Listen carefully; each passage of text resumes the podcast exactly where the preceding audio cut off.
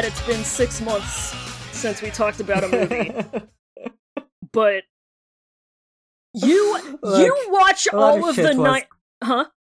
A lot of shit was going on. A lot of shit was life. going on, yeah. And you fucking try watching all of the 90s SNL movies in a row and see how long it takes you to want to watch a movie ever again. Yeah. But we're back. At last. Uh, I, I'm sick of. I wrote down a hello. Uh I should have said oh Oh!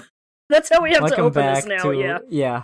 Welcome back to Sicko and Ebert. This is I have a I want to but I want to workshop this with you because I wrote down a line from this movie that I, I thought is maybe a good uh, catchphrase for this podcast. Uh, Please. are you ready? Welcome to Sicko and Ebert, an island of reality in an ocean of diarrhea. Great!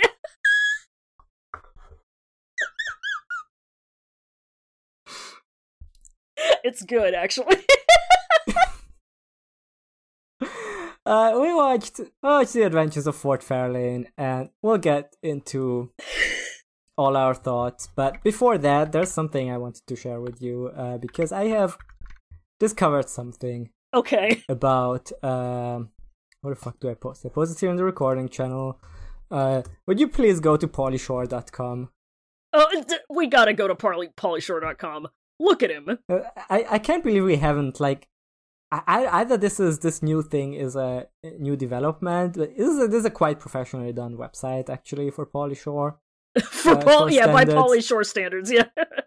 Because I've been the reason why I even went to his website is because like a Facebook post I saw shared uh, that I Mhm. sent you, hmm in which he says that uh, he left Vegas, which means that he left Pauly Shore and the Krusties, and he's he tried to sta- start a band in Los Angeles, but no one wants to be in. So now he uh, he's asking his fans to submit what's the word applications to be in his virtual band, which is just a 90s covers ba- cover band. Uh, he's the new Eddie Vedder, and you guys are gonna be the less, rest of Pearl Jam. Lol.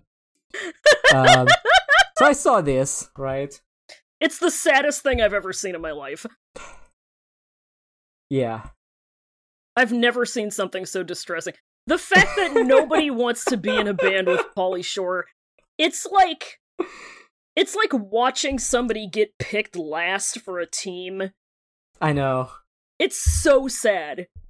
there's a lot to unpack here because uh, the first like the obvious question here is like him moving to los angeles like is does that mean he is considering to like work hard to like does he does he want to get back into movies basically Right. like is that why he moved to los angeles like that's the that would be the obvious reason for him to do that i guess hmm uh, but if he, but if the first thing he does there is wanting to start a band and no one joins it, then maybe it's not going that great.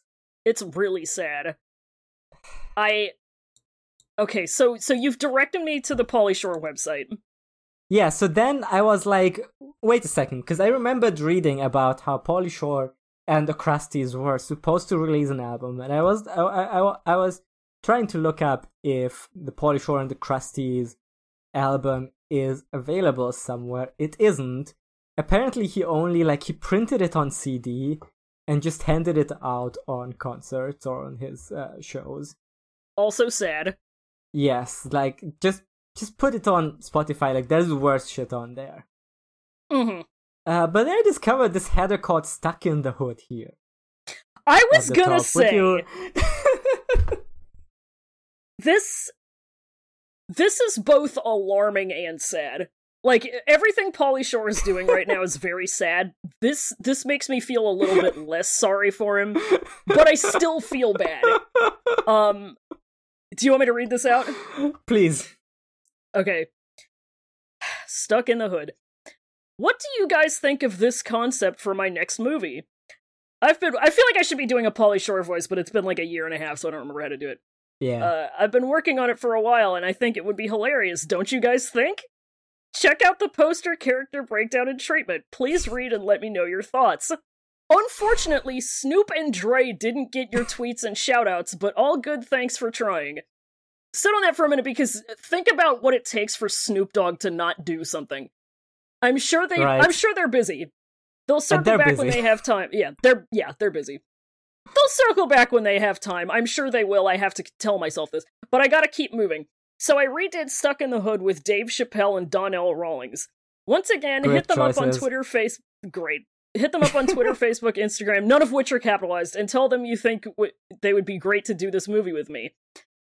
Now, I Uh, do good not think, I don't think Pauly Shore is aware of the mess that Dave Chappelle has gotten himself in.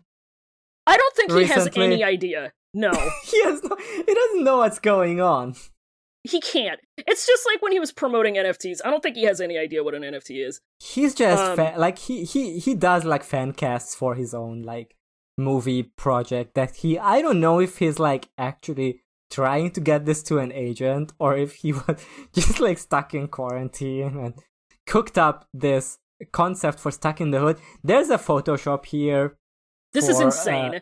His poster it looks quite bad. Oh my god! I just hovered over it, and it's it goes to a PDF. Yeah, there's a whole treatment for this. Um, for this movie, which, uh, for reasons you'll see, is uh, w- wouldn't be advisable for for us to read out yeah, because maybe we can find like some. Uh, maybe for a future in the future we can come back and find like some moments that are good to read out but this this whole project is what i would call a bad idea this is one of the worst ideas I've seen in a minute. So there's a there's a character portrait here. There's a there's another link, uh, another PDF you can click on for the characters, and uh, maybe we can look at these. We have Pauly Shore here, where he has like face apped himself like a Trump haircut. Yeah, Is He's- what this image is. He's face apped himself onto uh, somebody else. Poorly. Yeah. Um, he does not have a right ear. He's missing an ear. Um, which I think is just that's just kind of part of the the, the yeah, you can notice like the the lines on his on his like face, like the edges where they like blend into the background awkwardly. bad. Um, he's playing the character, the main character, Tucker Miller, played by Pauly Shore, early fifties, comma, he's all white privilege. This is the tagline for his character. And his description is a hardcore Trumper. Tuck is addicted to Fox News. Even more than that, he's addicted to golf. Worth half a billion, and he should be. He's a financial advisor to the rich and powerful, makes silly racist jokes with his friends, Great. oblivious to the fact that most everybody wants to smack him in the face. Sounds like a great character. I can't wait to spend an entire movie with him. Yeah, so here's the here's where here's where this is like we get into Pauly Shore's cluelessness is that I kind of get like okay, he wants to do a satire. Yeah, Pauly Shore trying to make a satire about Trump guys, which uh, a few a few years late for this almost. quite I feel few. like he's he- like like this is very like an early like lib idea of the of the Trump satire, if you know what you know what I mean. But it's very clearly like i i that this idea is like his well intentionedness of um let's make fun of Trump guys Yeah, leads to a lot of problematic to say the uh, least. racial Shenanigans. undertones, overtones. yeah, this this looks and sounds and feels like it took him seven years to come up with. yeah. Like it should for anybody else, they would have come up with this in 2016, and it would have been a bad and stupid idea back then.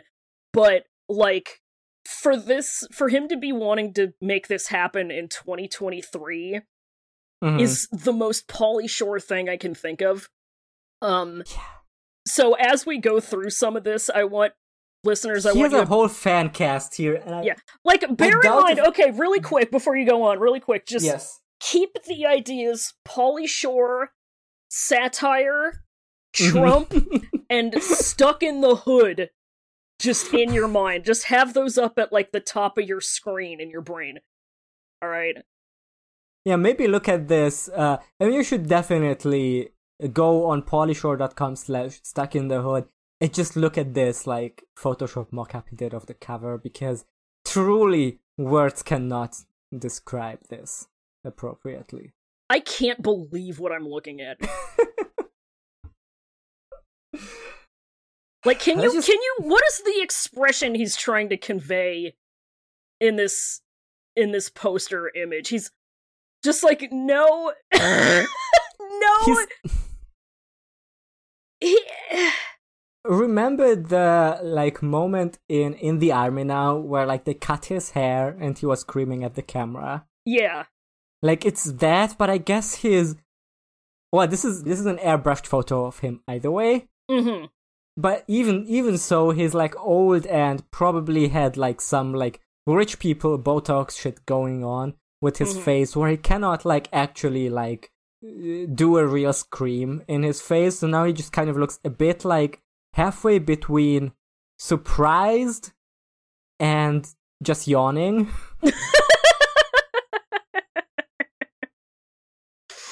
like soy jacks show more expression than this. Yeah. This is. Let's just look Can at the last, you- rest yeah. of the cast. Please go on. Can I tell you? It looks bad. That's all I was gonna does. say. Um, do we? Are we looking at the characters of the treatment? Like, I, I don't think we can say the words that are in the treatment. So no, I mean he's writing. he's writing words he has no business saying. yeah. Because Yeah, I although I really do- like. I know it's a cliche, but I really do feel like he's been living under a rock. yeah, this is like He has no idea what's going on. it's like he has written the script in the 90s and then like repurposed it to like Yeah. Trump. Yeah, like 15 years ago, this would have been Bill O'Reilly. Mm-hmm. There's a enjoying the just scrolling through the treatment here uh and I'm enjoying this line here that says Raven walks out of the bathroom all sexy. Ready for round 2, babe? Cut to the two of them having in all caps skull shattering sex on the ceiling. Great. Uh, this isn't his character that Tiffany Haddish is having sex here. It is the character Gary Horowitz, who is um, who is that? Gary, Gary, Gary. I don't even see a Gary in the treatment here, or in the character list here. so there isn't. Who the fuck? Great. Great.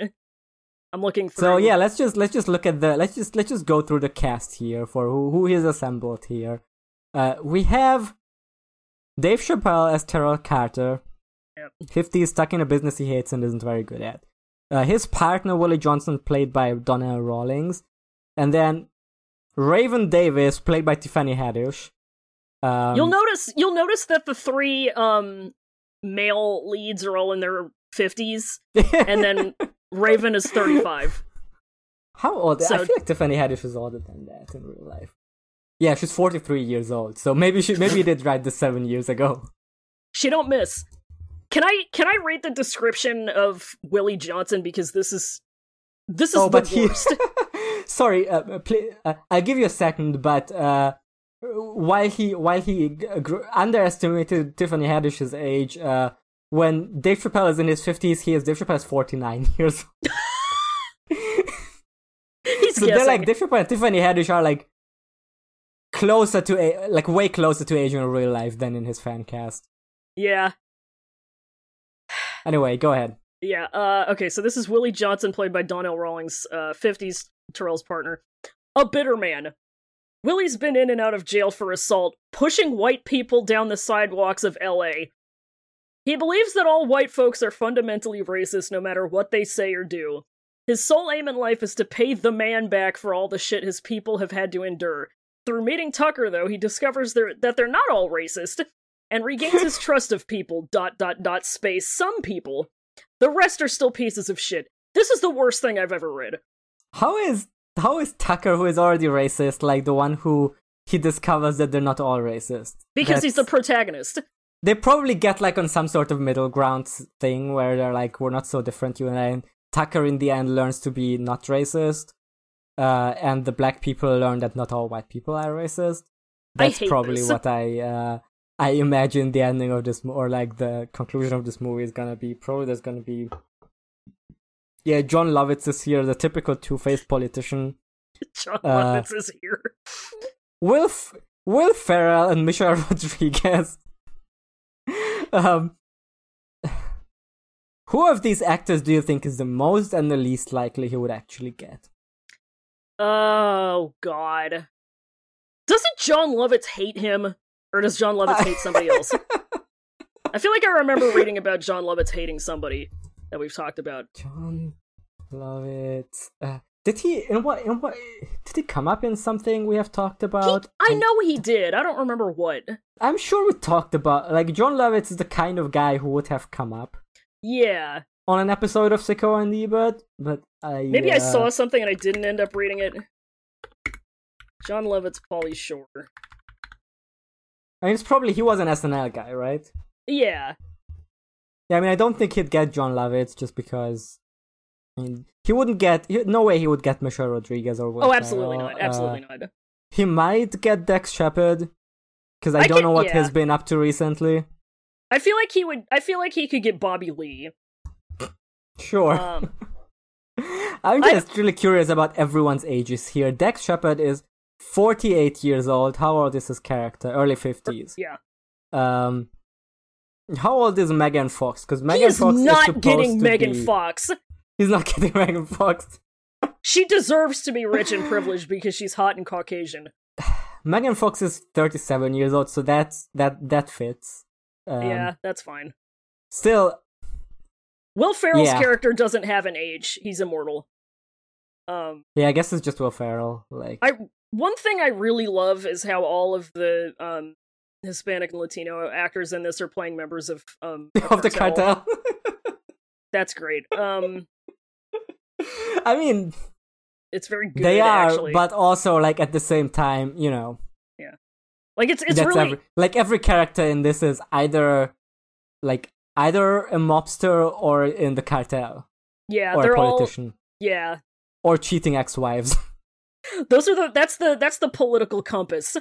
yeah. It's like drug dealer, cartel, cheating ex-wife, politician. Yeah, I don't think there's a lot more to say about Stuck in the Hood other than I hate this. Pauly, put your energy somewhere. Like fucking Paul Thomas Anderson needs to give him a call ASAP so he Please. can like get his head away from this because when he's do not let this man cook. I ain't eating. just just as a side note, when I googled um John Lovitz Pauly Shore, I Yes. scrolled down a little bit and since Google is good, of course I got a Reddit result. And all I saw in the preview is uh the sentence if you've never seen Ween, Pauly Shore, and John Lovitz in the same YouTube video, then you gotta watch Ween Spring Break 1993. They don't provide a link to it.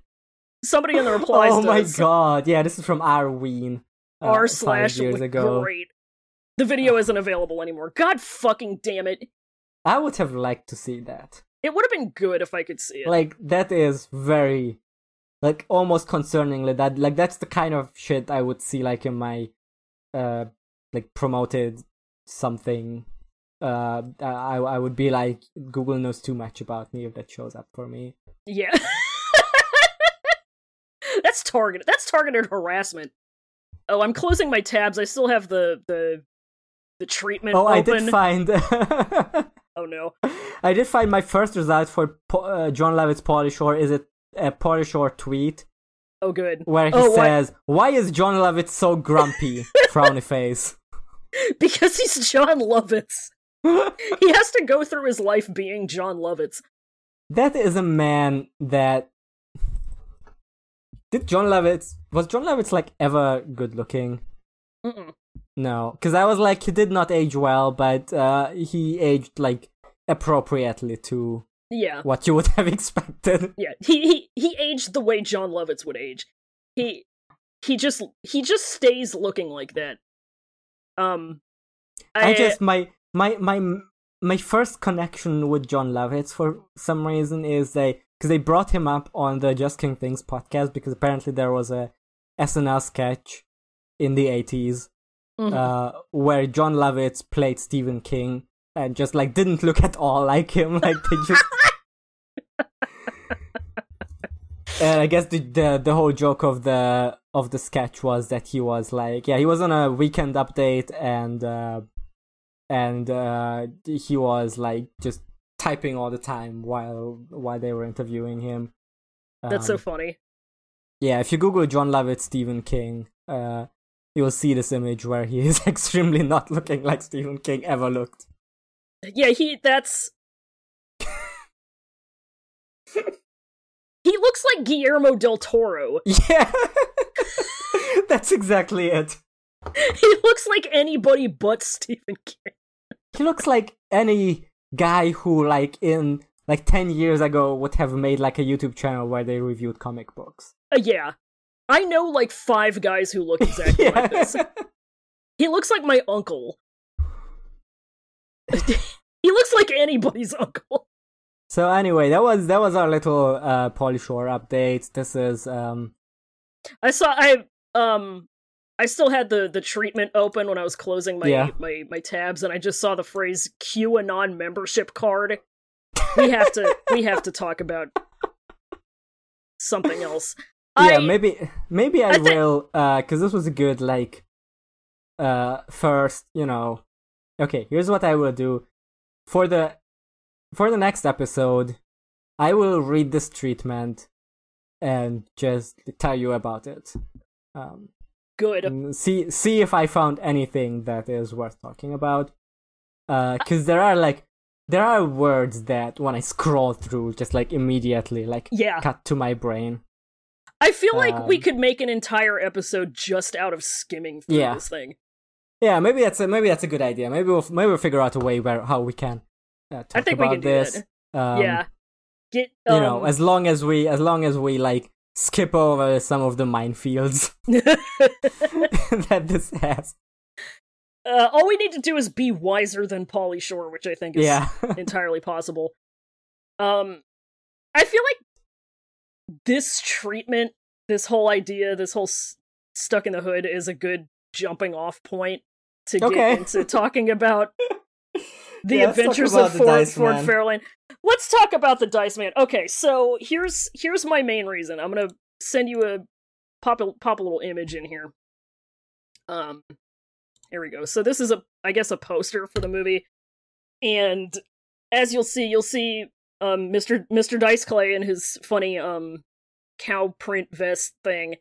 Um, and the background is like a caution label, and it says, Caution, this comedy may be offensive to men, women, animals, black people, white people, black and white TV owners, vegetarians, meat eaters, cannibals. It's very, it's very Yahoo Serious website kind of humor. Uh-huh. Yeah. Um, and when I was thinking about having to watch three Andrew Dice Clay movies and being aware of his reputation and legacy, um, of being offensive man comedy, I was kind of dreading this. Not as much as I Mhm.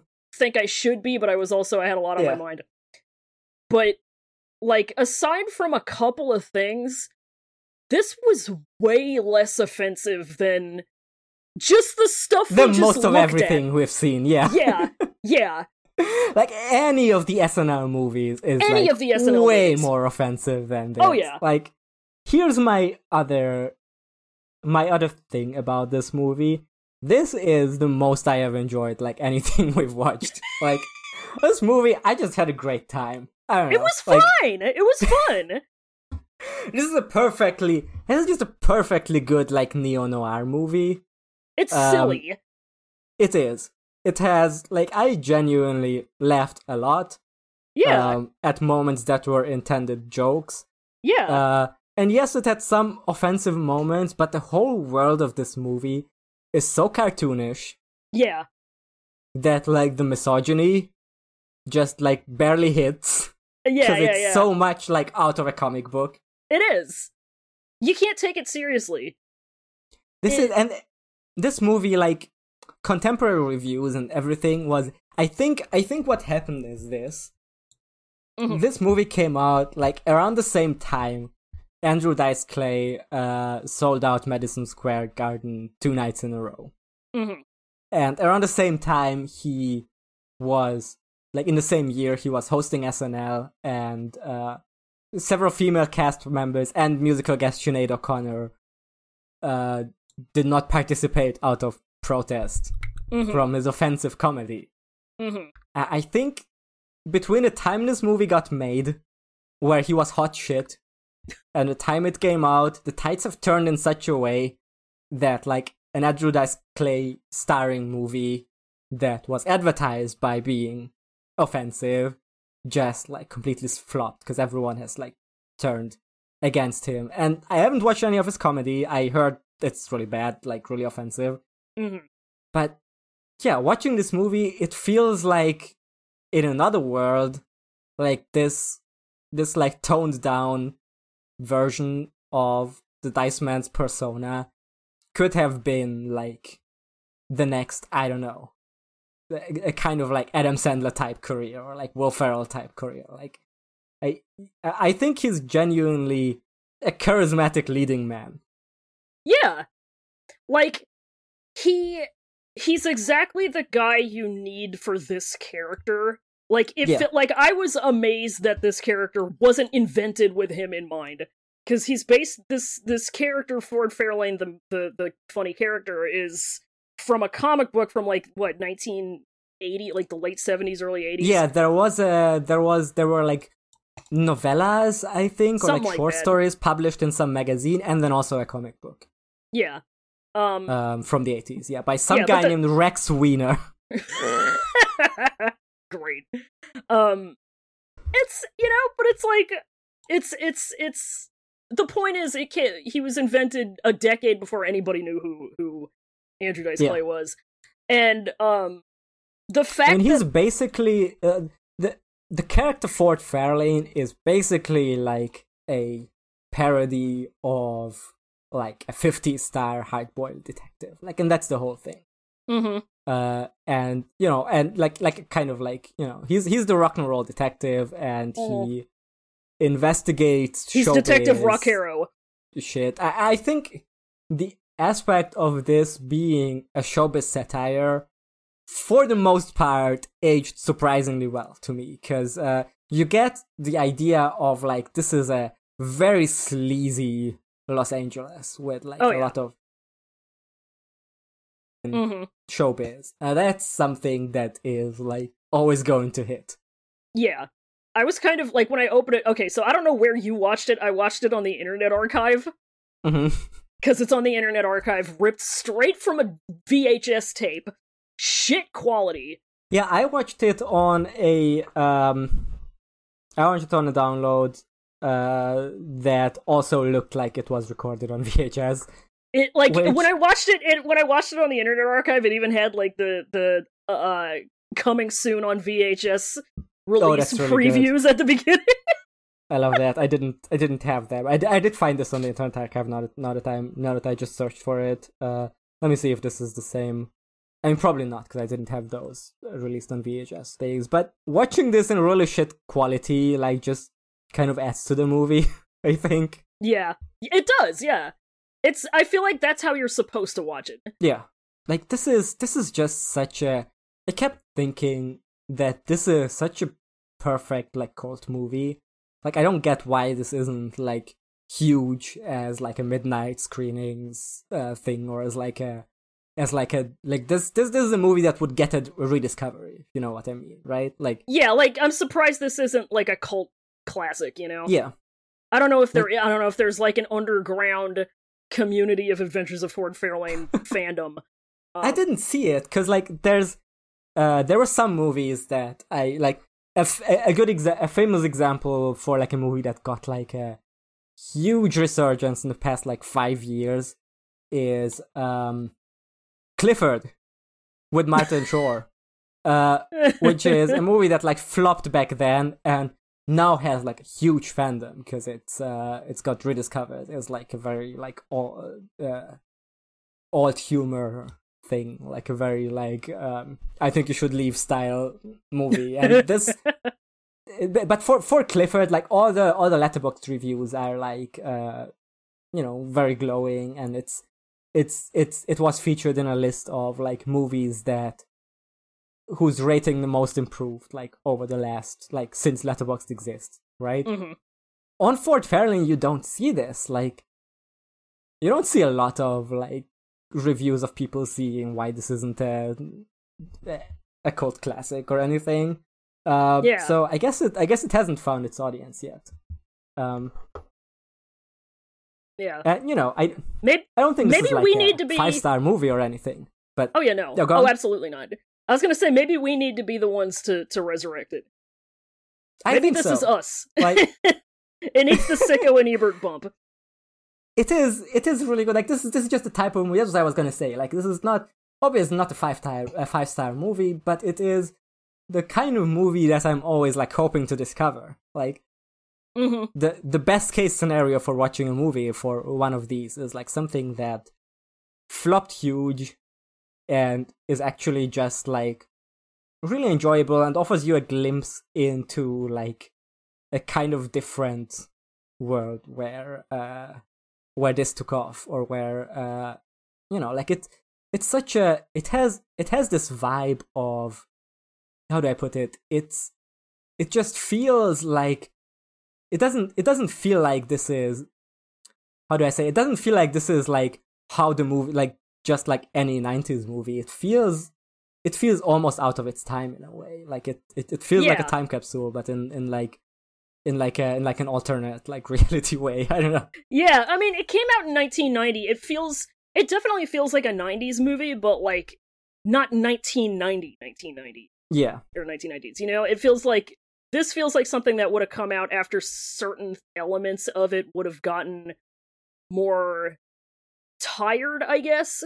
yeah Um, this feels like a 1997 movie, you know, or a 1999 movie. Um, there are parts of it, and I don't know why. Maybe I'll discover them as we go through this. There are parts of it that kind of they're giving um Romy and Michelle's high school reunion to me. i, I don't that. know why. Oh, it's a good movie. um, and I don't know why. They don't have anything in common. It's just the vibe. But like you, you look at a movie like this with this bizarre cast, Mhm. and you're like, what am I about to get into? What am I Right. looking at? What the fuck is this? But the key difference is because we've had movies with insane casts Yeah, before, uh, but there's a huge difference between this and Coneheads. oh yeah, And the key difference is that all the celebrities, all the famous people, famous comedians who showed up in Coneheads, none of them seemed like they want to be there or that they were enjoying what they were doing. And this one just has like an incredible collection of guys who are just all like hugely enjoyable to watch. Like they're having, they're the having a great time. Yeah, they are having a fucking blast, all of them. This is the guy dicks. Yeah. Like, you are going to document so many guys in this. I'm I'm gonna read the ca- I have the Wikipedia page open, and I just want to read the names that I'm seeing here. I feel like I could be play like if Fallon was here, I could throw any like three names. I could throw like two names from this, and then whatever name comes to mind, um, and ask Fallon which of these people was not involved in this movie, and have them guess. And it could be like a funny little game. Sadly, I don't have Fallon though. but um, so some people that we have, just some that stand out to me. Wayne Newton, who's fucking amazing. I loved him in this. He's so good. He's so good. Um, Priscilla He's Presley. the Wayne Newton is like the surprise main. This has the this has a very enjoyable neo noir trope. To me, Yeah. is the story of the detective like going through this whole underworld and like following all these clues and like a lot of uh people die on the road and in Mhm. the end it's just the the guy who is like was like obviously the bad guy from the start Yeah. who is the bad guy behind it all when Newton is like is the evil record producer And he's so good. he's such a sleazeball. He's so Um, delightfully evil. He's so good. He like I was amazed, but I've also seen I've also watched um Vegas Vacation a million times, which also Mhm. features Wayne Newton playing himself as sort of an antagonist, and he's also delightful in that. Um so I was kind of primed to be like, okay, Wayne Newton enjoyable. Um but he's so good here. He's he's so good. Um but yeah, Priscilla Presley, um, who I think we need to talk about in a minute. We'll we'll Yeah. I'm just gonna go through this a little bit more. Uh uh Morris Day of And the Time. Uh-huh. Um Robert Freddy Krueger Englund. Robert Englund. Robert Eng- He is maybe if I have to give an MVP Yeah. award to this movie, probably goes to Robert Englund. He, He- is fantastic. yes, he is throwing his whole ass into this. He is having such a good time. Like, I can't think of a time. I feel like this is the most fun I've ever seen somebody have playing a part in a movie. For sure. And like it's not that Robert Englund isn't having fun as Freddy, but yeah, yeah, yeah. it feels like not wearing the makeup like frees Mm-hmm. him up to just go ham even more. Yes, exactly. Um, Ed O'Neill, who Great. my great my my headcanon here is that Ed O'Neill's character in this went went on to become his character in Wayne's World. Um, baby Gilbert Gottfried is in this. Gilbert Gottfried is so is so great in this too. He's so Uh, good. He is I, I popped huge at his scene. He is he is just such an all-time guy. Like just He's one of so the guys good. of all time. Uh, Absolutely rip. another Gilbert Gilbert uh, Gilbert Gilbert Gilbert Gottfried is Gilbert like Gilbert, you get to. is like the most like out of the type of guy who was like who has done some like horribly offensive shit in his comedy, right? He Yeah. is the most like you can't even get mad at him because he's You just can't. so likable. He is. He's got the he's got the weirdest charisma that I've Yeah. ever seen a person have. And it's weird for that scene to like see him not doing his voice cuz like I kind of realized in that scene I was like have I ever heard him just like not do that? yeah, this is a very rare Gilbert Gottfried moment. Like he does rare. that a couple of times, uh, but like not. When did I mean? I guess he was on Stern already at this point because I I read in the trivia that they were also considering Howard Stern in this role. Mhm. Uh, way better to have Gilbert here. like Absolutely. that was a very very good choice to go because the character he plays is like a Howard Stern. Like he is playing a shock jock. Mhm. Um, yeah. but unlike Howard, uh, Gilbert is likable. Yeah. And he does the thing where when he is uh, the shock jock on radio, he does the voice, right? Yeah, yeah, yeah. And then when he talks when to uh, yeah. to to Ford, uh, he like drops into his like normal voice, and it's just like Mhm. a great acting choice. Like it, it gives this, it gives this minor character Yeah. so much depth immediately. It does. It's really good. And like cuz the the the conceit behind him kind of coming into this is that he he and he and uh Andrew Dice Fairlane were friends back in the day. They they go they go way back. And I really like that off the air he gets to show that he's it's it's it's also it does the the job of also showing that these two have a history and that like Yes. Ford Fairlane knows that you know he knows he knows who this guy is on a on a level that like you know obviously not just the listeners are gonna know him but you know other people you know Yeah. are gonna it's it's so good. Um fucking vince neil is in it for the very first scene. He dies immediately. He's exactly who he needs to be yeah, Vince Neil is just like Vince Neil of Motley Crue is just like himself. Like he Yeah. is uh the lead of a hair metal band hmm who uh dies on stage. That at first everyone thinks it's an overdose, but maybe something is fishy. Mm-hmm. It's so good too. Like I love, I really love that because I'm kind of a, I'm I'm a stickler about portrayals of metal subgenres Yes. for for reasons that if you're familiar with Roy lore should be obvious. Um, so I felt like when I saw kind of what his role was, I was like, oh god, they better not do the thing where they make him like evil satanic, you know, oh, this is what this is what, you know, satanic panic portrayal of metal, you know, because I'm like, I'm not gonna buy Vince Neil as like playing um like a Tom Araya. You know, I'm not gonna believe that. Um but they have Vince Neil playing a Vince Neil.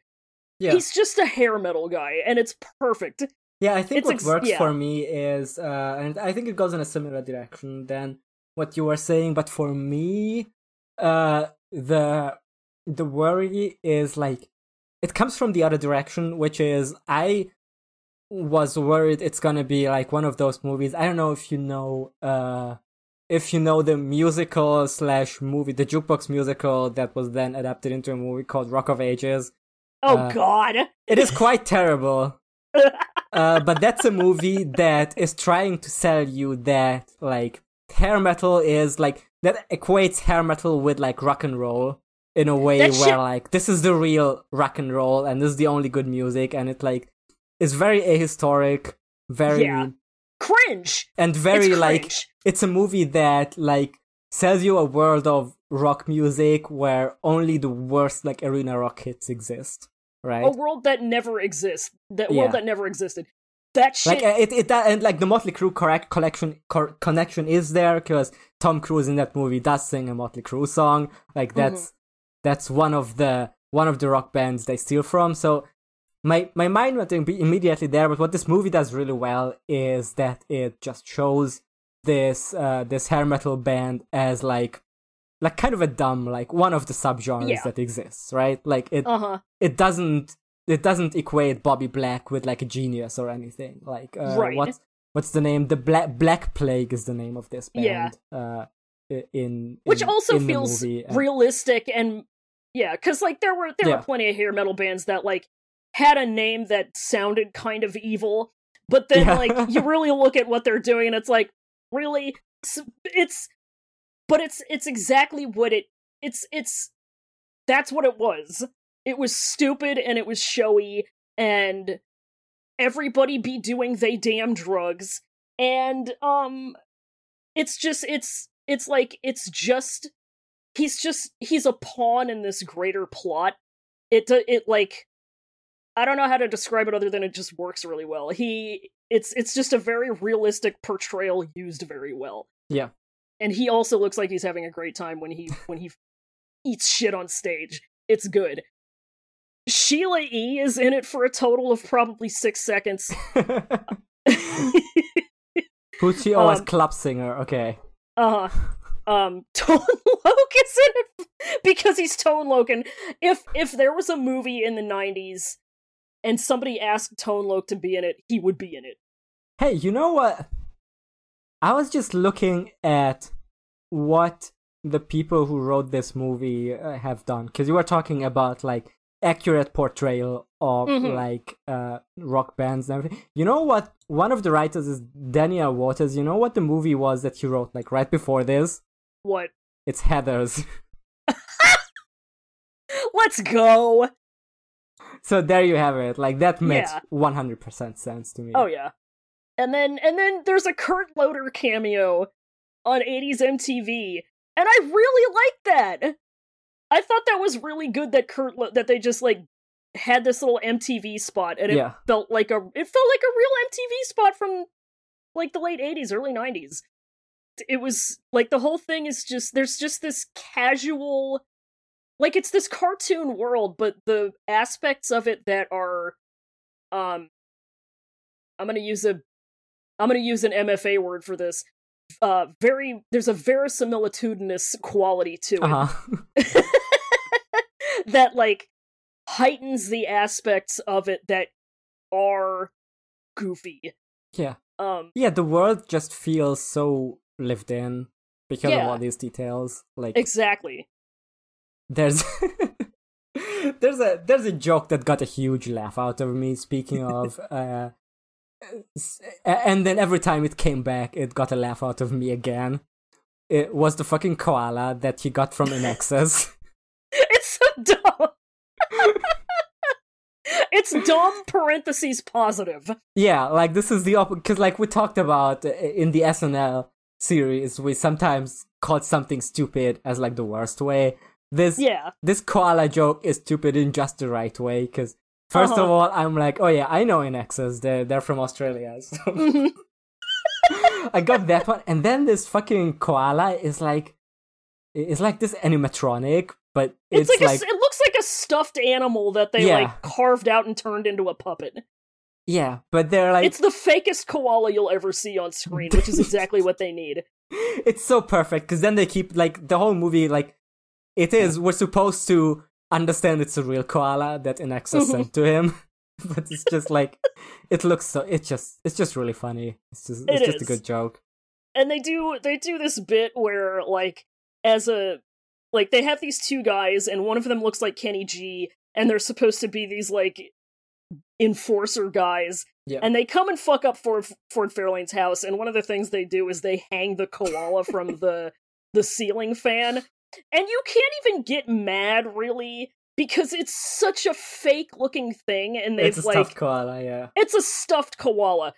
And and then at the end of the movie they bring it back with like you know the the successful you know here's here's the the epilogue you know a little bit and they're they're on some beach chairs and they pan over and the koala's on the last one. And just the last thing is you didn't think we would really kill the koala. And it's this it's so dumb para- it's so dumb parentheses positive because it's this stupid ass fucking stuffed koala. Like yeah. And it's, ju- like I don't you, you know those you know those those those anime that have like this is this is a fucking stupid this is every some i feel like someone is going to kill me for making this comparison but you know how in revolutionary girl utena they just like have like an animal sidekick for no reason? Yes. Like this is what that feels like like there's a yeah. there's there's there's a stuffed koala that they just that that they got as a gift from INXS and it's just now it's just his friend uh just It's- nobody's yeah. gonna question it yeah it's just there it's and this this the fact that it's in its INXS koala is so good it's yeah it's very like Peter Frampton on The Simpsons with the inflatable pig. Oh, I got that at Pink Floyd's yard sale kind of Yeah. It's just like it's just so like the more i think about it because the the the other the other side of this is that i don't think there's any like obvious the joke is they're an australian band but hmm it wouldn't have worked with acdc No, it wouldn't have worked with uh fucking who's another Australian? Kylie Minogue. Like it's just INXS is just like the perfect punchline for that. yeah, like ACDC has too much else going on. Yeah. it's really good. Fucking- Uh, we have the guy from we have Sam the Sleazebag who's played by David Patrick Kelly. I always forget that actor's name, but he's like one of those guys whose face you're gonna recognize immediately, either from the Warriors or from Twin Peaks. uh, his um, his Jerry from Twin Peaks, and his uh, in the Warriors is the main antagonist, uh, Luther. He just has like one of those like natural like sicko faces. You know He what I mean? he does. He's giving sicko. He's fun. He he has like a bit part. Like his He name has- is Sam the Sleaze. Sa- is Sam the, Sam the Sleazebag, and uh, when uh, at the beginning where uh, there was there was there was also one of the because like sometimes sometimes Dice like lets out one of these diceisms, Yeah. and uh, when he when he catches Sam the Sleazebag in like basically like the the prologue of the movie or the like first like the first like case or like the 1st Mhm. the first thing that happens is uh he like shoots the disco ball that it that it uh like he's like so many bad guys to catch and so few bullets. So he shoots like the thing that the disco ball hangs on and that like traps uh sam the sleazebag and then, and then he as as two like women are fawning on him like in like in a james bond thing or in a charlie's angels like as as two of the women are like fawning on him from the side he says clint eastwood i fucked him. Whoa! And he does the same line later on. I forget who it is. I was thinking about it later on though. yeah it comes back Um, it's just this some guy. I fucked him. It's why is that good? why is that so good? I love that. it's It's, just such a good delivery it's such a good. It's this. There's so many things in this movie that are just stupid parentheses admirable. yeah I don't know how else to describe it. Yeah, I mean Um, the whole like the the like I think I think another because I don't think it's uh I don't think it w- it's worth like going through the plot beat by beat because uh, no. it has one of those neo noir things that uh that I always get kind of get lost at one point in like who is like how the because these these investigations always have so many twists and turns right Mm-hmm. um that it gets confusing after a while and that's not that's not a knock on the movie because like every every type every movie of this of this genre is gonna lose me at one point um in the plot. Uh but one thing i really enjoy is that the macguffins are like these cds Yeah. that uh first it's like the first CD he finds just like doesn't give any uh, meaningful result and then in the end his assistant Jazz uh, his assistant and love Mhm. interest Jazz uh Who's played by Mary Swanson from Dumb and Dumber.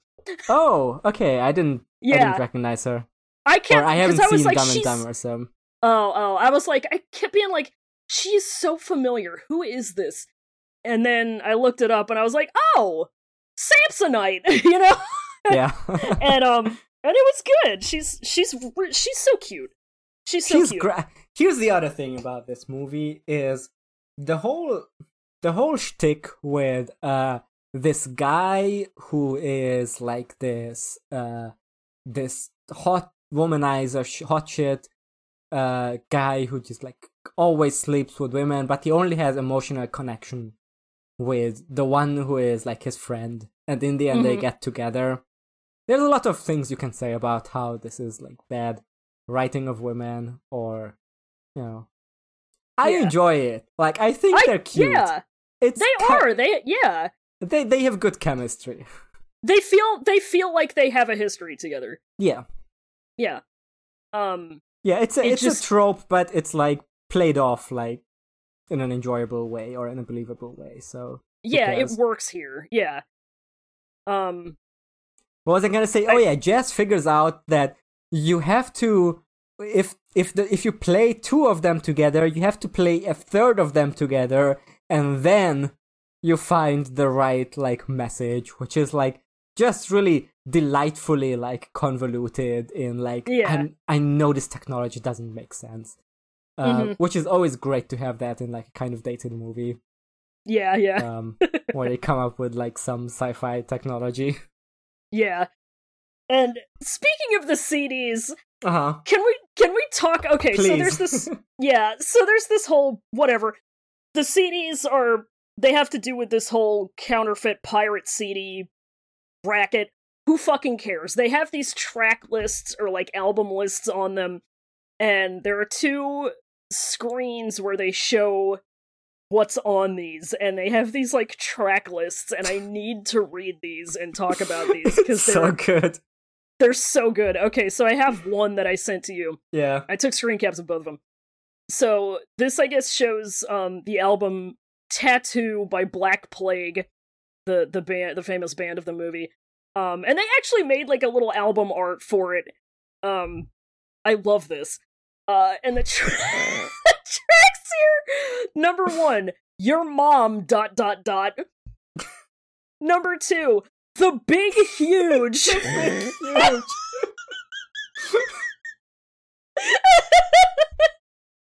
That's some shit I would write in the background of like one of my comics. yeah. It's so the bi- big huge is a name of the season name.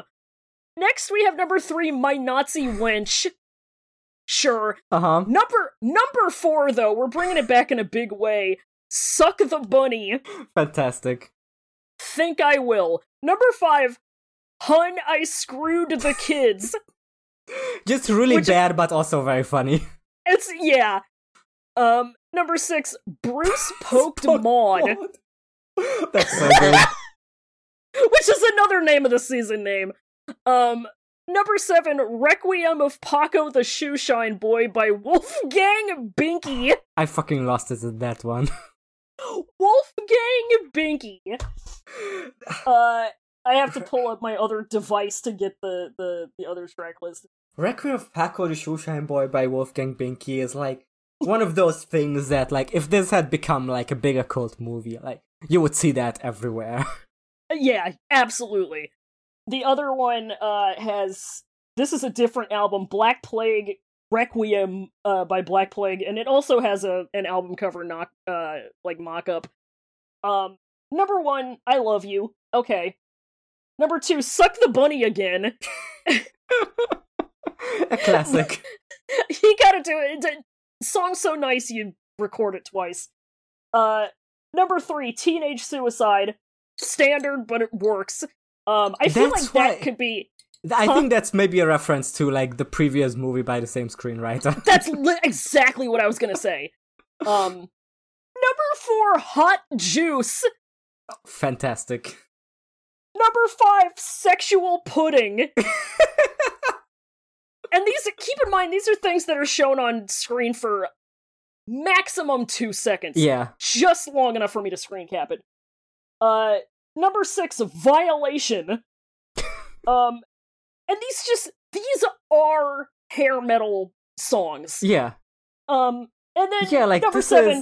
is th- this is when uh I think in the 90s uh a popular criticism of like that hair rock scene Mhm. was was like exactly this that it's just it's just Spinal Tap but unironically like it's the Uh, Spinal yeah, Tap yeah. like uh Sniff the Glove album cover and they're like actually they're doing that like the fucking Yeah, this is all like my love pump. Yeah.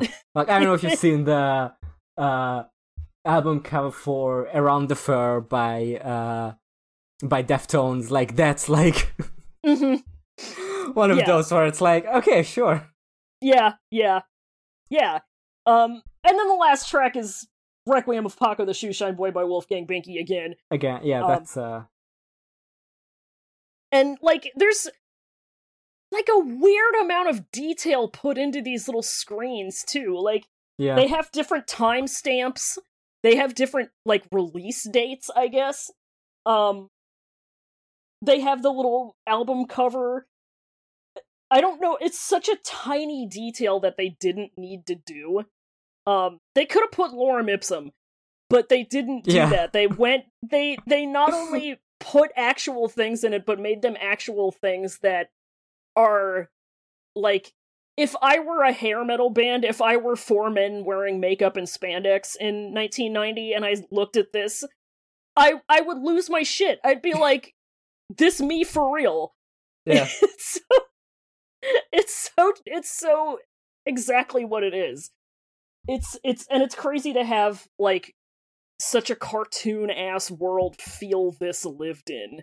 And Andrew Dice Clay, who weirdly we haven't talked about as much as we might have our other leading sickos, Yeah. um, is a cartoon character. He's got the most accent I've ever heard in my life Yes. he's got the most shtick I've ever seen. He's built like a Stardust Crusader. Yes. He's he's got the widest shoulders I've ever seen a human being have.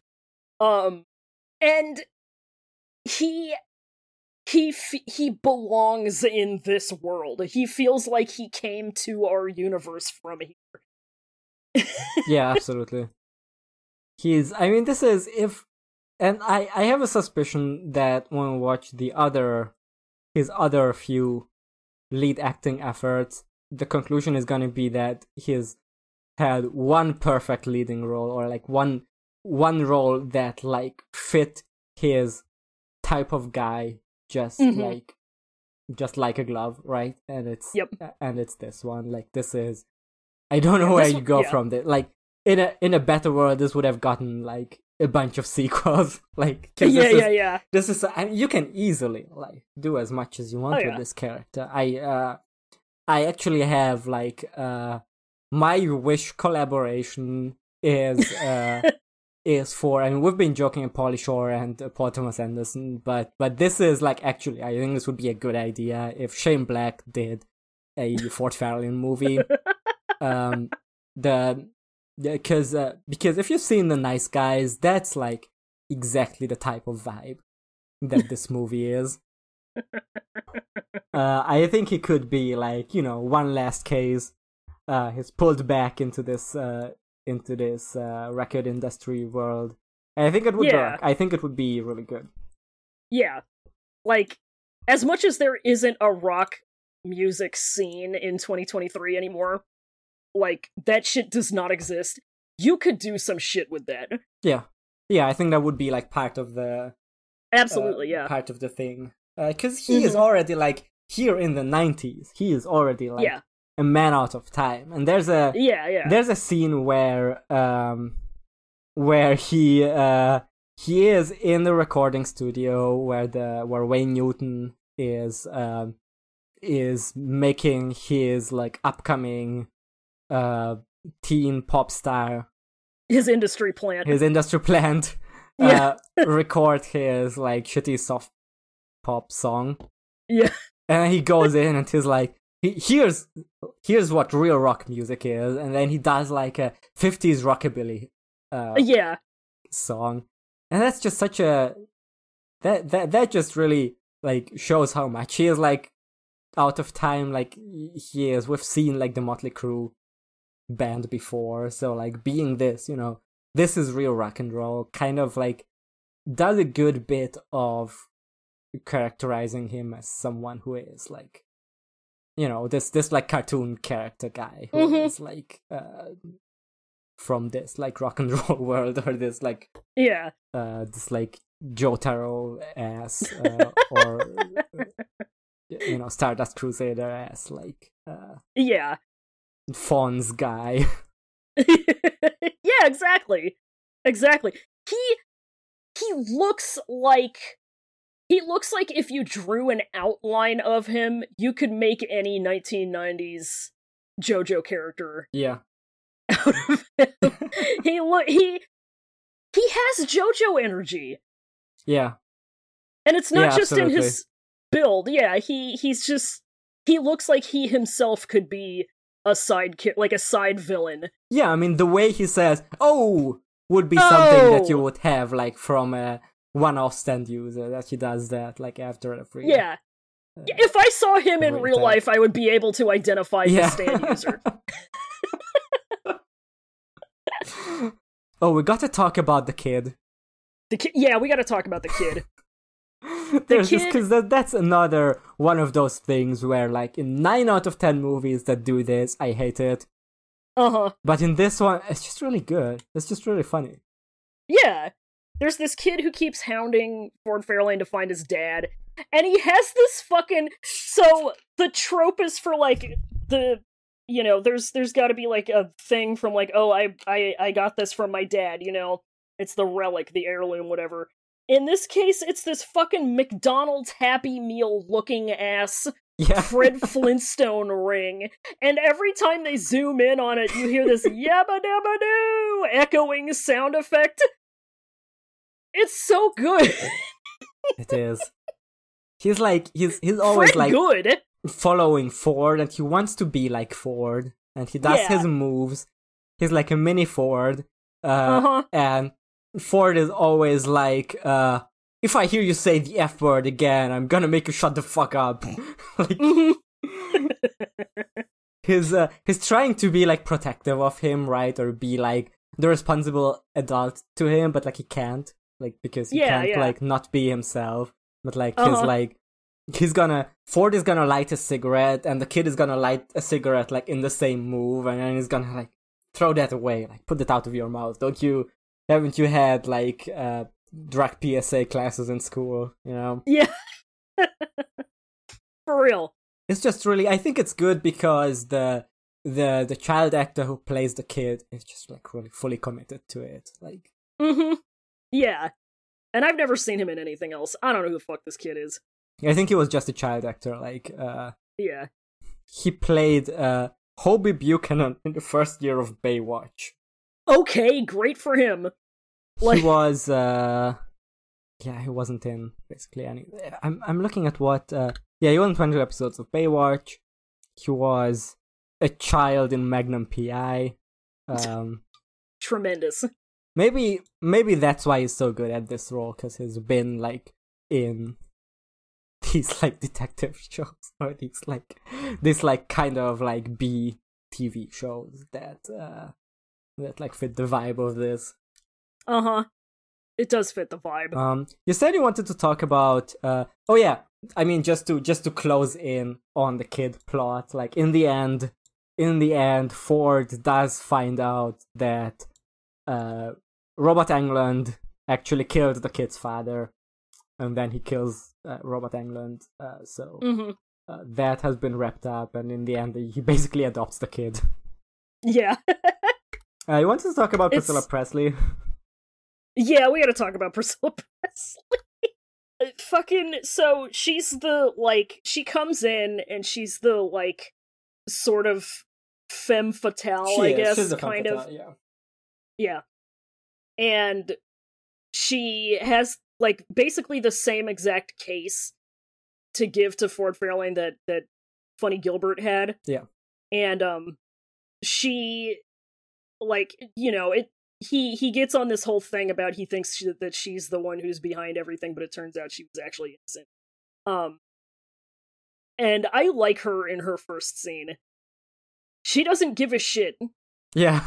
About him and his his funny his funny ways and his quips. She has such a fucking ice cold burn for him too. Like he does this transphobic joke, right? This Yeah. extremely 1990s joke that I'm not going to repeat. And then her comeback to it is it's all right, I don't have a sense of humor either. I love that. It's so good. I mean, It's it's, so good.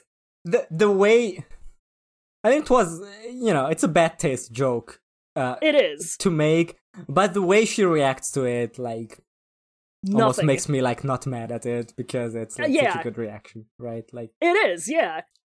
Because it's like, and it's like, at that point, you've already seen that like Ford Fairlane is kind of a shithead. yeah, Um, he he um he is rude and crude, and um, but he also has this streak in him that like you know you know he needs to like.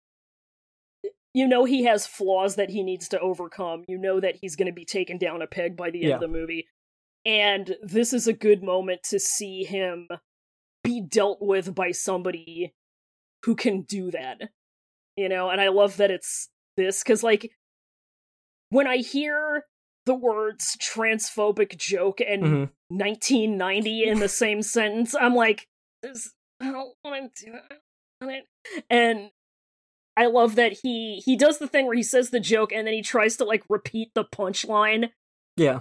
to be like, "I- "Isn't it funny?" Isn't and she's funny? just like, "No, No. reaction, dead silence." It's like this is why the whole like the poster that you showed me, where it's like this comedy is offensive, is like Yeah, kind of because like the he is being like him being offensive is like portrayed as a character flaw. Like it's portrayed as something that like in you know in a different movie yeah, it would have been you know the joke is the transphobic joke. But in this one the joke is the priscilla presley's like non no selling it is uh, uh huh. is is is the joke there which which like as you said it is it is surprisingly refreshing. Like even in yeah. like uh you know my in like well beloved movies you would expect like from from that time there would be like a transphobic moment that is just like there like as the Mhm. like the, the the example i can think of on top of my head is there's a there's a whole like funny cross-dressing bit in um in the emperor's new groove yeah and and that's from way later in the same decade Yeah. too yeah like i mean i i think i think in a way like that's the that's and that circles back to what we said about like all the snl movies being more offensive is that we have somehow circled around in comedy where what is considered offensive has like shifted a lot throughout the 90s where mm-hmm. uh, because like even in i think watching like 70s or 80s comedy is like way less of a minefield yeah. than watching late 90s early 2000s comedy of the like snl era. Like yeah. I think the the dice man's offensiveness at least in in the context of this movie is is really like in hindsight uh this is uh this is all like handled way better than it would be in um in like a Will Ferrell comedy Exactly, yeah. Cuz cuz it's exactly what we were talking about. Like it's it's coming from somebody who um the offensiveness is clearly shown to be a character flaw on Yeah. his part.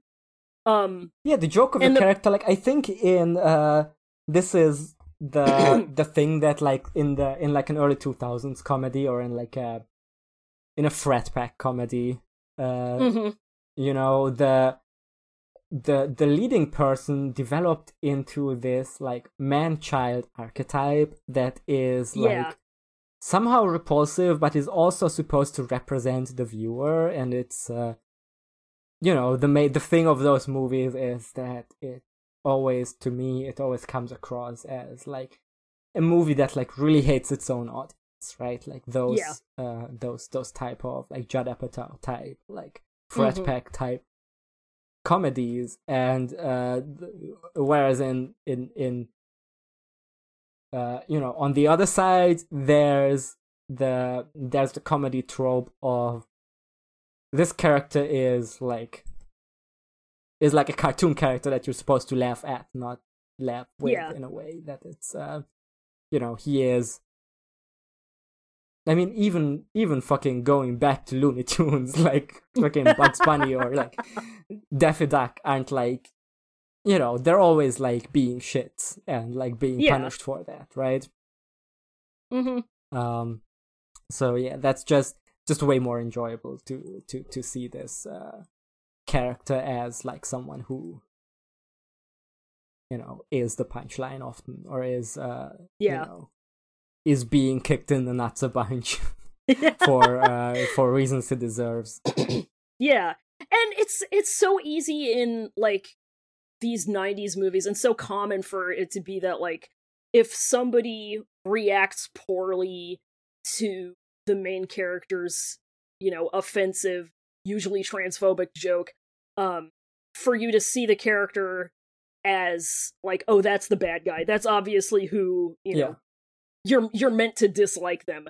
You're meant to root against them.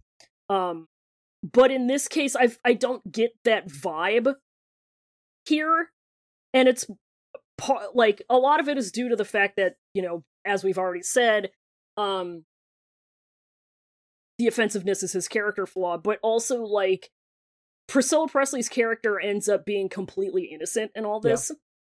Yeah. um like the the the compass of the movie is directing you away from thinking that the offensiveness is like anything remotely aspirational. Yeah.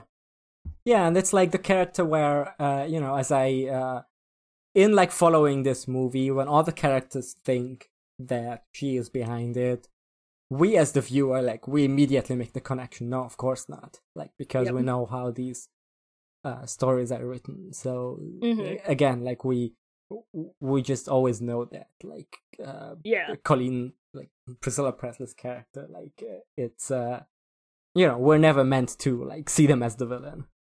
Yeah, yeah, yeah. Like we're we're definitely meant to be like, okay, something's going on, Yeah, but you know, that's completely neutral, I Yeah. guess. You know. there's even a bit where uh, Dice or where Ford finds a videotape of her having like weird kinky sex with uh, Gilbert yeah. uh, Gottfried, and you know, even that, like he he reacts or like he laughs it off or he reacts dismissively, but like they're both like characters that you know, it's it seems like it it's it isn't really portrayed as like that's a hateful thing. Uh, Mhm. to do that, it's more like, hey, here's these two freaks, but like you like them because you already like the Gilbert Gottfried character. Yeah, yeah. and It's, uh, um, yeah i mean it's like yeah. she's like being like like a very like um it's like a humiliation thing where like uh, Mhm. where like she's like bossing him uh and it's kind of charming i don't know It is, yeah. And it's like I like that it's I really like that it's a shock jock that this is Yeah. you know that like it's somebody whose entire career is built around offending other people and making other people mad and um being an asshole to other people and then he's got this thing where he has to go see a dominatrix you know? Yeah. to be humiliated. I like that. Um and it i like that it's actually something that's like built into the plot. Hmm like i keep i keep i don't know what it is. I keep drawing these parallels to like movies from later in the 90s or the early 2000s um just kind of movies that are in the same vein where it's this where it's a comedy and there's a guy main character there's whatever.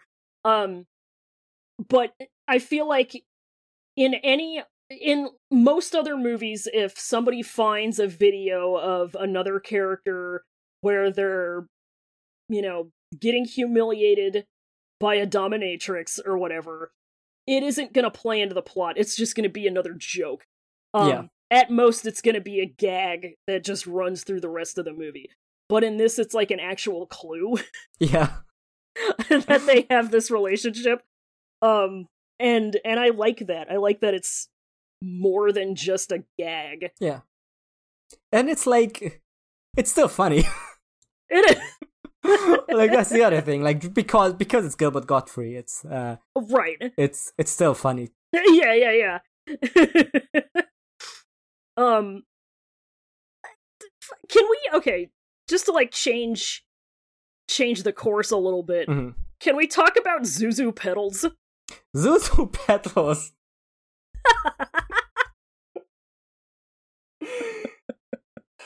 So she's the she's like a groupie of Vince Neil's character, and for a while she's kind of a MacGuffin. Yeah. And they find her and she's just this she's she's just this ditzy idiot, but she's so much fun. she rocks She rules.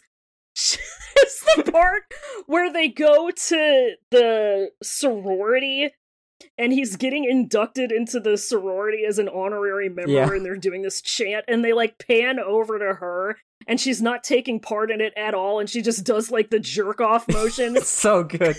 It's so good.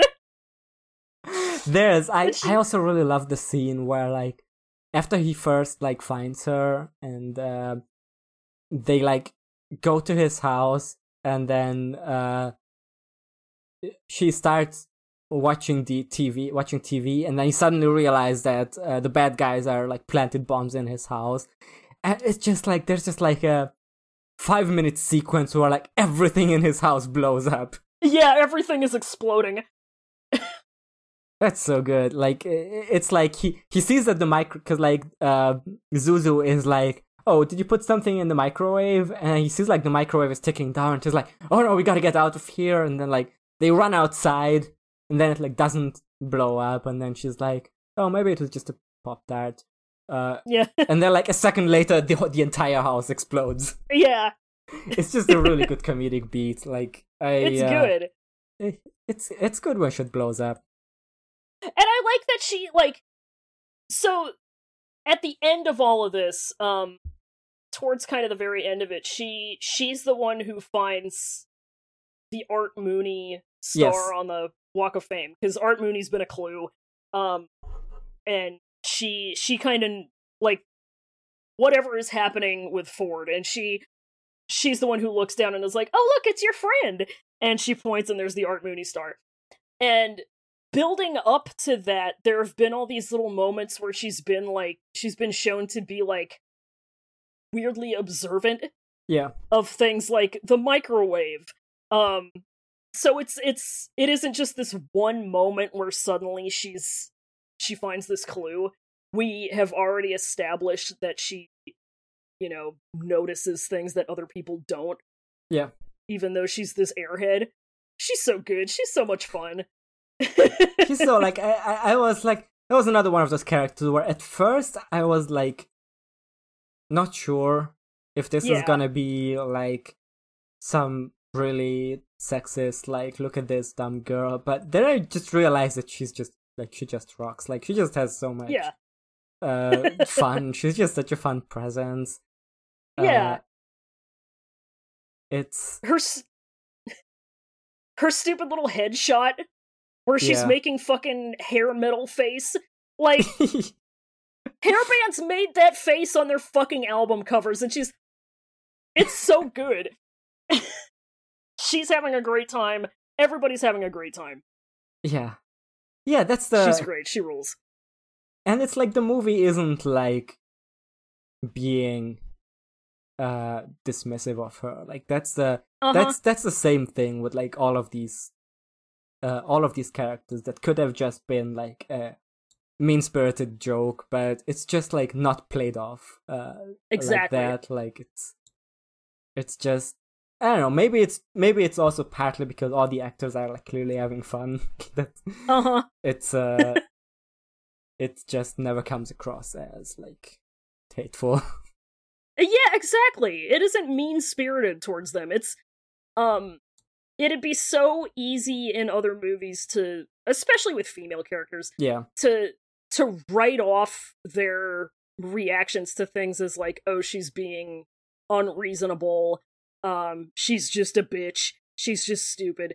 But it never feels like that with like any of the female characters. Like you you like I feel like Lauren Holly's character, like Jazz, she like I f- I understand where she's coming from, and I feel like the movie does too. yeah i mean she's That's- the brains that's how it behind the whole Oh, yeah. uh, operation like uh you know this is the it's the classic like the detective doing the uh doing the like hard boiled shit of like getting beat up and then there's a Mm-hmm. there's a person who like runs the lab analysis and everything and like she does the computer stuff uh she's just i mean their, their partnership is just played off like really well um Yeah. With uh he like he says at the beginning she's the the only woman i trust or care for or something like that uh Mhm. and you kind of immediately understand that relationship Uh huh. And it's I think like when you said that, that brought me back to when I was actually watching it, and as he was saying that sentence, I remember thinking, "Oh, it's gonna be um the only woman I trust." But I think he actually says it's the only she's the only person I trust. maybe yeah which was it was such a like m- fraction of a second moment in my brain and i just kind of went oh and like but it was consistent through the rest of the movie he, she really is the only person that he trusts he doesn't really trust anybody else like he's he's friends with gilbert gottfried's character but he's a fucking scumbag. And um they've also been like they they've kind of drifted yeah they've been apart um, like for a while, they so he yeah he kind of can't, you know. yeah. Yeah, Yeah, I mean, And, um, I don't know. It's uh, I, I've been I've been thinking about this recently since uh Kay uh logged uh when Harry met Sally on Letterboxd uh about about this thing how like that that movie has like the common criticism that um that it would uh it it says at the beginning like one character says men and women can't be friends uh and then the other says no they can uh, and then at the end they still get together so maybe it does. But it does say like the co- the common criticism is that the movie at the end states that men and women can't be friends because they will get together at the end and that's how I viewed it for a while, but recently I've completely come around on that movie because I realized that it just like portrays their friendship as like a genuine friendship throughout Mhm. the movie. And uh, so that in the end, when they get together, it doesn't feel like uh, you're cheated out of it, or it doesn't feel like, oh, this is just the obvious, like, straight romance ending. Uh, Mhm. But it just feels like, yeah, you've, uh, you've, you've, you've understood their friendship in a way that it also makes sense as a relationship, Mhm. right? And Yeah. this this movie does a similar thing where it's like yeah they get together at the end but it shows like a a nice like friendship that already establishes that that then like Yeah. in the end turns into a relationship and that's like something that you very rarely see in a movie like Mhm. effectively done yeah it feels like it feels like a unique rela- it feels like and when i say unique i mean it feels like the things that are happening to these two people are happening specifically to these two people. Like i'm watching the relationship between these two individuals and i don't feel like it's happening to you know female love interest character and male protagonist. Um it feels like a specific pair of people. Yeah. you know? And that's the that's the difference you know because it's like i the most recent thing i can think of is like i was watching some videos analyzing the the fucking terrible autism movie that sia made um mm-hmm. where they're kind of comparing it to other movies about um autistic characters and talking about how her movie felt bad and wrong and disingenuous because the character was less a character and more a prop like there was Yeah. nothing specific about her and then the movies that do it well make it feel like the character is a unique individual like you know specific traits that they have um and that's how kind of this relationship feels like you know and and not just this relationship but like the ones that feel genuine the one the ones that work on screen are the ones where you know the things that are specific to the two individuals Yeah. involved yeah yeah i mean remember when Mur- what yeah. I was gonna say, remember when it turned out that Murder Cycle was good? Like that's how I feel about this. yeah, it's like I, I was really enjoying this. Like I had such a great time watching this movie, and then I was like, oh, but what if you're gonna hate it? So I, I like didn't. I, I deliberately I felt the didn't tell you how I uh, how I felt about it, so, so that we can have That's a good exactly discussion how I felt. way. Uh, but like, yeah, the more we talk about it, the more like positive things I have to say about this movie. So yeah, yeah, watch Ford Fairlane. I guess watch it. it's, it's remains to be seen if you should watch fucking Brain Smasher: A Love Story, which I guess we're gonna watch next week. Yeah. I feel like it's gonna be. I mean, I'm I'm glad we got this. Uh, Yeah. I'm glad we watched a good movie for once. Um, It's yeah, because as Is fun this- as fun as it is to talk about absolute garbage, uh, like those episodes are gonna be funnier. But I enjoy talking about something good for a change. yeah, yeah. It's it's it's something special when it happens. It's Yeah. a treat. Okay, Is this the best movie we've watched? easily, easily, because Yeah. the previous best one was uh, Son-in-Law, and that really fell apart in the third act. Mhm. uh, with the the whole like one like dragging thing yeah. that happened Yeah. there. Um, this is way better than Son-in-Law, Oh yeah. and you know the other. I mean, it's better than Coneheads by miles. Oh yeah. Uh, better than Encino Man. Better than Young Einstein. So yeah, Which, like, if it's better than Son-in-Law, then it's already way better than I everything. mean else. not a yeah. Like, because wasn't there like a pretty significant drop off between Son-in-Law and whatever came next in our ranking? Yeah, I don't remember. yeah. I think and I think either Encino Man or Coneheads was the second best. Uh, Hmm. like either of those is. Yeah, I mean that's the there's there's such a difference between this and Encino Man 2. I was thinking about that too, because that was the other one where as we watched through are like, well, at least it's a movie, like it feels like a movie. But that Yeah, still felt a very like by the numbers movie. Exactly. You know? And this feels like Mhm. love went into it, or like Yeah. some, you know, thought went into it. Uh Yeah. it's like this is this is not just a competently made movie, but like this is a good movie, I think. It is. It is. Watch it. It's on the inter- it's on the It's Internet on the Archive. You do not have to pay a cent. yeah, I don't think it's available in like good quality because it's like Right. It flopped and it never really got the like rediscovery or restoration. Yeah. Fucking Criterion, get on it. Criterion, get the fuck on it. Balls in your court. yeah, the other like on um on my uh, Patreon podcast for Who Watches the Watch, we uh we watched a bunch of like quote unquote bad movie musicals and uh on that one the the like big revelation was Grease 2, which was a great time. Despite being like badly received. And when I was watching this, I was thinking this is Grease 2 for the fellas. uh like it's just it's just a great time. Uh I I I want to just just so that it doesn't get unmentioned, uh, I want to shout out to the way the main antagonist, uh, Wayne Newton, is dealt with, which is uh, he is drenched in an alcoholic milkshake, and then Ford Fairlane flicks a cigarette at him, and he like blows up. he gets the fucking Jeff the Killer death. Yeah. Does it work He's that w- way? No, but is no, it is it it great to see? Yes, it fucking Yes. rocks. it rules. And he was gonna take Morris Day out into a an alley and have him killed Yeah. by Kenny G. I'm not about that. It's I want to I want the uh sequel where Wayne Newton comes back and his hair is turned black and his skin is white and he has no nose.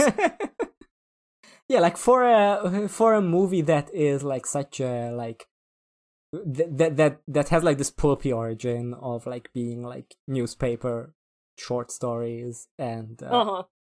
And like DC comic books. Like for such a comic booky movie, it's like a perfectly like pulpy comic booky way to Uh-huh. deal with the antagonist. Um, It is. It's yeah.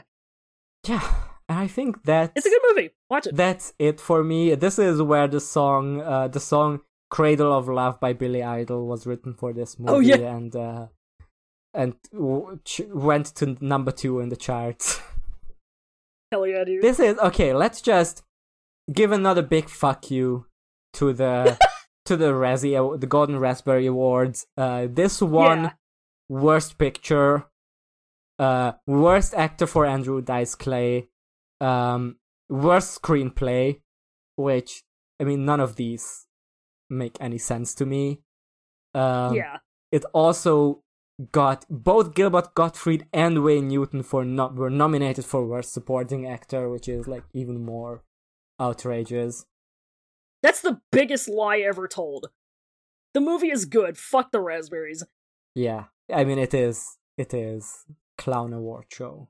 It's it can't be it can't be said Yeah, enough. They they just never get it right. never. They don't know what they're doing. They just I mean the the Razzies are like very clearly like to me and it's in, it's interesting to see how consistent is is they just give the award for whatever in that year had the popular percep- perception of being hated.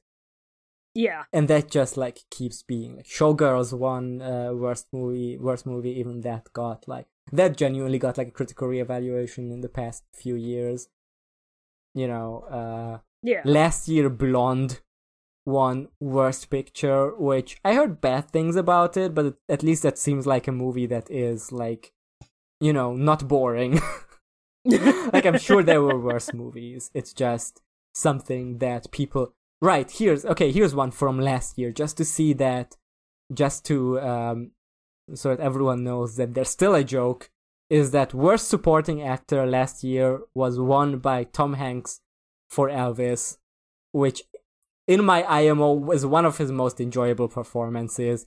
He played a character who in real life was completely insane and ridiculous, uh, and he actually like played him like that. So giving him worst actor just means you don't know about who uh, Colonel Tom was in real life. yeah, the Razzies are just the most hated awards. That's all this is. Just and I think on that note, I think I'm ready to close this chapter on on Ford Fairlane. I think this is maybe the only movie we watched that I would like, genuinely le- recommend watching. yeah, Um, absolutely. Yeah, like even I think the only like I can't I can't like the only like negatives I can say is that like you know maybe the plot is a bit convoluted. Uh, maybe it's not perfectly paced, but it is like Mhm. as a B movie, it's like as good as it gets. It's fun. It's fun. It's enjoyable. All right, what are we watching next? Uh, fucking. So I think we actually watched. Uh, started this season out of order. Mm-hmm. Um, because Andrew Dice Clay does not have a whole lot of like actual movies. No, Um, the only other movies where he has like a significant enough role for us to talk about them, uh, are this one and then two others, and one of them actually came out before this one. I think this is the the movie we need to start with though, because yeah. um, I mean the other ones It's- were it's- no the other the other ones were released after this because we have uh this was 1990 and then he had Brain Smasher: Oh. A Love Story in 93 and No Contest also in, in 95 uh which I believe No Great. Contest was like direct to video or something. yeah, I think Um, both of these were direct to video. So He's had one movie before this where he had like a major role was a movie called Casual Sex. Uh, yeah, with a question the- mark. Where he was, I think, the love interest. Uh huh. Which is Um, deranged. it's honestly it's got good reviews on Letterboxd like uh it seems like this is also um a movie that kind of uh is better than its initial reception was but dice is not the main role like i think Right. i think in this on this podcast the unofficial rule we have is the sicko needs to be on the poster Exactly. Yeah, yeah, yeah. They need to be a selling point of Yeah. it. And he he was not a selling point of Casual Sex 1988 or whatever. Yeah. So yeah, so next up Brain Smasher a love story. Hope I can find it somewhere. Yeah. I'm a little bit oh nervous this that I'm was not going to be able to actually find it anymore. directed by okay this is interesting uh Uh-huh. brain smasher A love story was directed by albert pyun who is a guy who died this year i believe Huh. um and Rip. he is a kind of iconic like b movie director uh oh no he died last year he died in november last Okay. year but he is known to have made a lot of like low budget b movies uh some of them being uh Oh, Dollman. being cult favorites. Like Nemesis is, I think, the most well regarded, uh, which is like a, a pretty pretty well loved um, cyberpunk B movie. He made the Captain America movie from the nineties. Great. Um, he did Cyborg with Jean Claude Van Damme. Uh, so you know, I think I think this might be at least enjoyable in a different way. Oh yeah, he made Well, see. Radioactive Dreams, which looks really interesting. Like, uh, well, He made I've something- wanting to watch. he made something called Bullet Face. Fantastic. Great. I can't wait. I hope I can find it. yeah, I'm it's gonna be that very be nervous. a challenge.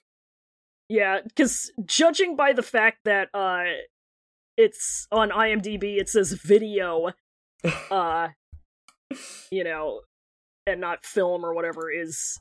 I don't know if I don't know if that's necessarily a great sign. Uh, we'll see. It's not TV movie, so that's Yeah. different category. But yeah, I guess um, I don't know what our sign out for this is gonna be.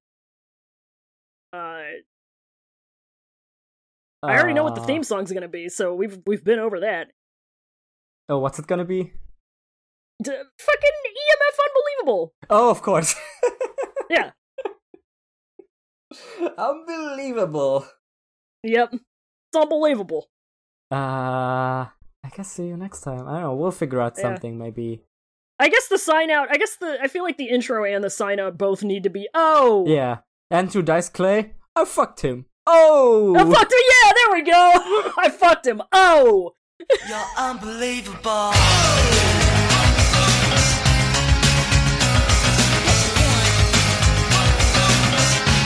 You're so unbelievable.